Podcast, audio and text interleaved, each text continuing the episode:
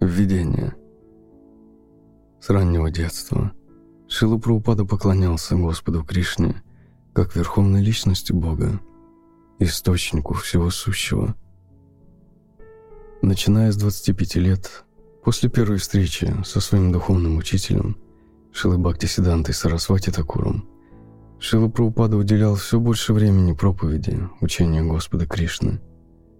В первой книге Прабхупада Лиламриты мы читаем, как Шила Прабхупада в одиночку трудился над изданием журнала «Back to Godhead» «Обратно к Богу». Сам печатал текст на пишущей машинке, сам редактировал его, ходил в типографию, а затем распространял журналы на улицах Нью-Дели. Работая в Джанси, в Индии, Прупада собрал вокруг себя несколько человек, на время ставших его последователями, и создал Лигу преданных – это была его первая попытка воплотить свою мечту, привлечь представителей разных народов, рас и слоев общества к служению Господу Кришне, верховной личности Бога. Приехав в Америку в 1965 году, Шила Прабхупада по-прежнему был одинок, но оставался преисполненным веры в Господа и твердой решимости принести западному миру сознание Кришны, исполнив тем самым желание своего духовного учителя и осуществив пророчество священных писаний и великих мудрецов прошлого. К нему примкнули юноши и девушки из нью-йоркского Нижнего Исайда, привлеченные не столько ведической культурой, сколько самим Свамиджи и его пением Хари Кришна. Так, с магазинчика на первом этаже одного из нью-йоркских домов началось всемирное движение сознания Кришны. Хотя наука сознания Кришны существует с незапамятных времен и изложена в древних санскритских текстах Вед, являясь истоком и сутью всех форм религии, до того, как Шила Прупада начал свою проповедь, сознание Кришны в своей первозданной чистоте – был знаком лишь очень немногим. В основополагающем и наиболее известном произведении ведической литературы Бхагавад-гите Господь Кришна говорит о себе как о верховной личности Бога, добавляя, что только посвятив свою жизнь любовному служению Ему, человек может понять, что есть истинная религия, знание и деятельность. Лишь безраздельная преданность Всевышнему может даровать человеку свободу от законов кармы и вывести его из круговорота повторяющихся рождений и смертей.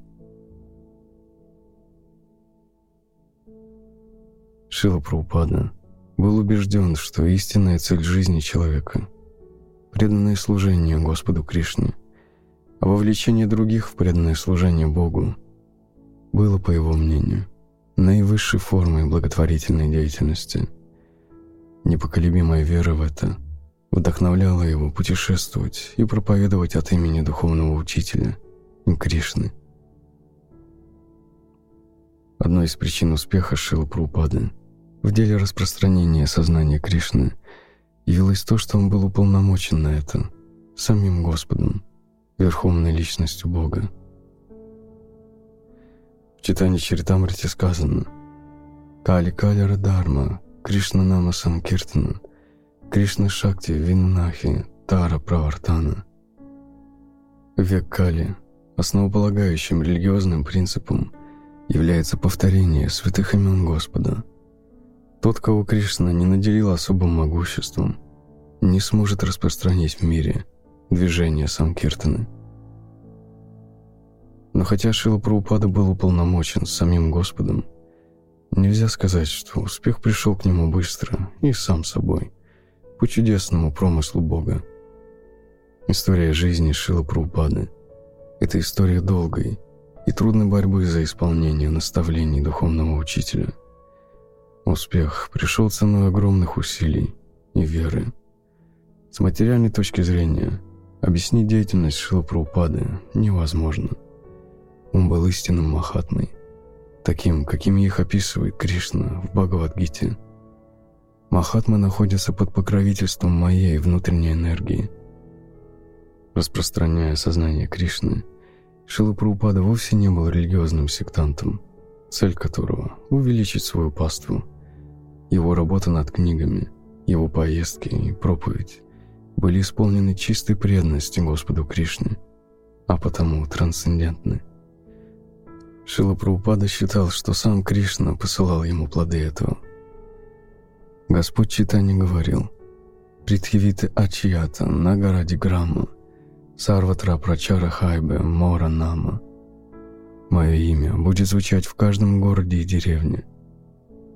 Эти слова, произнесенные самим Господом Чайтаньей, несомненно правдивы. Предсказание Господа должно исполниться. Но многие Гауди Вайшнавы, даже в недалеком прошлом, как, например, ученики Шила Бхактисиданты Сарасвати Госвами, не знали, как понимать это пророчество. Имя Господа Чайтаньи в каждом городе и деревне – Возможно, это аллегория. Ведь совершенно очевидно, что американцы, европейцы, африканцы, полинезийцы, монголы и так далее никогда не станут вайшнавами.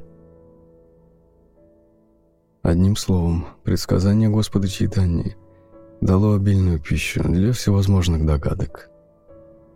Но Шила Прабхупада действовал по указанию своего духовного учителя, Шила Бхакти Сиданты Сарасвати – который велел ему проповедовать сознание Кришны за пределами Индии. В 1965 году Шила Прабхупада совершил свой подвиг. Он покинул Индию, пересек Атлантический океан и, будучи совершенно один, приступил к созданию Международного общества сознания Кришны в Нью-Йорке. В этом томе рассказывается о годах борьбы и о том, как Шили Прабхупаде удалось достичь воплощения своей мечты. Я приглашаю слушателя насладиться этим повествованием. Прабхупада Лиламрита – это история успеха, история о том, кто начинал свое дело в одиночку, не имея за душой ни гроша, но чье движение, литературная деятельность и личная жизнь оставили в мире удивительный, неизгладимый след – Читая об этих годах жизни Шила Прабхупады, мы сможем оценить, насколько возвышенным и смиренным он был. Я не способен рассказать о Шиле Прабхупаде исчерпывающе, поэтому я составил обращение, молясь о том, чтобы мне было позволено поведать эту историю исключительно с духовной точки зрения.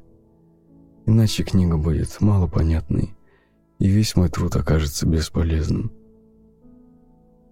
Когда рассказ о жизни чистого преданного составлен должным образом, он несет слушателям величайшую радость и благо –